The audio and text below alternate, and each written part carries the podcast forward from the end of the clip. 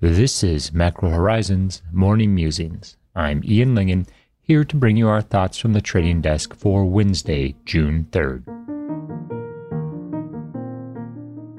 Welcome to BMO COVID-19 Insights. Visit bmocm.com slash COVID-19 for more up-to-the-minute insights. The views expressed here are those of the participants and not those of BMO Capital Markets, its affiliates, or subsidiaries. It's ADP Wednesday, and so the market will be focused on the update on the labor market, particularly ahead of Friday's non farm payrolls report. That being said, the market is positioned for another dismal print on Friday with the consensus at negative 9 million jobs. So we're not anticipating a great deal of response to this morning's round of economic data. The 530s curve has broken through the March 19th peak now at levels not seen since February 2017. We are on board with the continuation of the trend and note that the 120 to 150 basis point range was well traveled during 2015 and 2016. 530s were as steep as 310 basis points in 2010. The rationale for the steepening this round isn't the same as it was three years ago, and the distinction is worth highlighting. The last time the curve was this steep, investors were anticipating a series of pro business changes by the new Trump administration, which would ignite reflationary pressures, and investors would require greater yield pickup to venture further out the curve. While some of that ultimately came to fruition via corporate tax cuts and policy changes, the true demand driven consumer price pressure remained largely elusive, even despite the Fed's best efforts. The underlying motivations to today's resteepening of the curve is only partially attributable to any inflationary ambitions. After all, the five year, five year forward break even level is at just 140 basis points, off of March's low, but nowhere near the levels that one would associate with normal inflationary worries leading to a steeper curve. Such pressures will eventually emerge, albeit not until much later in the cycle.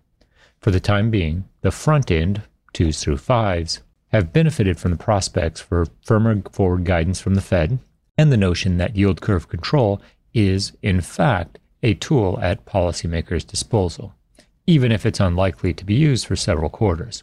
Layer in the realities of ballooning long end issuance, which now includes 20s for the first time since 1986, and an extension of the price action quickly becomes the path of least resistance. The heavy corporate issuance calendar also aided in the move, particularly this week. Sure, there'll be moments of consolidation and opportunities for tactical flatteners. However, the journey toward a more material repricing is now firmly underway.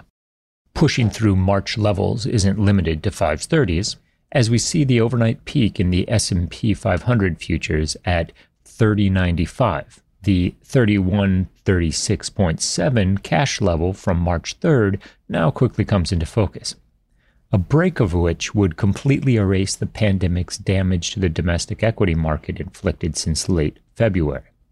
While stocks are still down year to date, except for the NASDAQ, and have some distance to travel yet before flirting with the all time highs, the fact that any of this is even on the radar given the economic realities associated with the pandemic is very telling. We long ago abandoned our bewilderment by the bid for risk assets and are content to anticipate further upside for the time being. There is, of course, a school of thought, one that's growing in popularity, that holds a day of reckoning is looming for domestic equities, as well as broader risk assets. There's little doubt that stocks will eventually go down given present valuations. It's less obvious, however, that such a move will be a semi-permanent repricing which leaves the S&P 500 anywhere close to the levels seen in March. Our logic here is relatively straightforward. Investors understand that a second wave of COVID 19 will undoubtedly emerge once the economy is fully functioning again and the transition to the new normal is complete. This much is priced in. Although what's not reflected in risk assets is another extended lockdown, which results in more than 30 million job losses.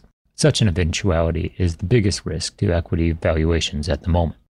Having just come off an especially weak earnings quarter, with presumably more to come, we're open to the concern that a great deal of optimism that earnings will bounce back is currently priced in. In the event firms struggle to reclaim what was lost in the first half during the second half of the year, this could also warrant downward pressure on the major equity indexes. Aside from those two scenarios, the inability of civil unrest, the Hong Kong situation, massive global recession, and of course the pandemic to derail stocks' outperformance is very telling.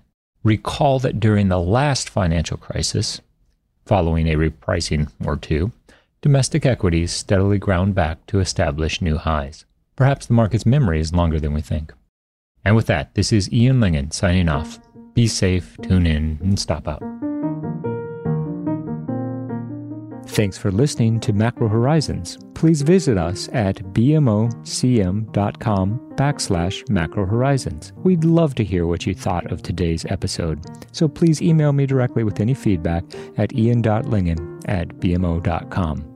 Thanks for listening. You can subscribe to this podcast on Apple Podcasts, Spotify, or your favorite podcast app. For more insights, visit bmocm.com slash COVID-19. This podcast has been prepared with the assistance of employees of Bank of Montreal, BMO Nesbitt Burns Inc., and BMO Capital Markets Corporation, together, BMO. Notwithstanding the foregoing, this podcast should not be construed as an offer or the solicitation of an offer to sell or to buy or subscribe for any particular product or services, including, without limitation, any commodities, securities, or other financial instruments. We are not soliciting any specific action based on this podcast. It is for the general information of our clients. It does not constitute a recommendation or a suggestion that any investment or strategy referenced herein may be suitable for you. It does not take into account the particular investment objectives, financial conditions, or needs of individual clients.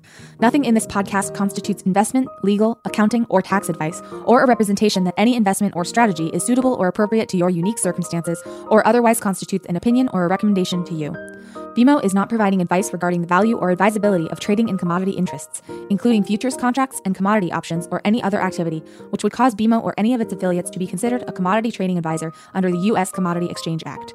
BMO is not undertaking to act as a swap advisor to you or in your best interests, and you, to the extent applicable, will rely solely on advice from your qualified independent representative in making hedging or trading decisions. This podcast is not to be relied upon in substitution for the exercise of independent judgment. You should conduct your own independent analysis of the matters referred to herein, together with your qualified independent representative, if applicable. BMO assumes no responsibility for verification of the information in this podcast. No representation or warranty is made as to the accuracy or completeness of such information, and BMO accepts no liability whatsoever for any loss arising from any use of or reliance on this podcast. BMO assumes no obligation to correct or update this podcast. This podcast does not contain all information that may be required to evaluate any transaction or matter, and information may be available to BMO and or its affiliates that is not reflected herein. BMO and its affiliates may have positions, long or short, and affect transactions or make markets in securities mentioned herein, or provide advice or loans to, or participate in the underwriting or restructuring of the obligations of issuers and companies mentioned herein. Moreover, BMO's trading desks may have acted on the basis of the information in this podcast. For full legal disclosure, please visit bmocm.com/legal. To access our full disclosures for equity research reports, please visit researchglobalzero.bmocapitalmarkets.com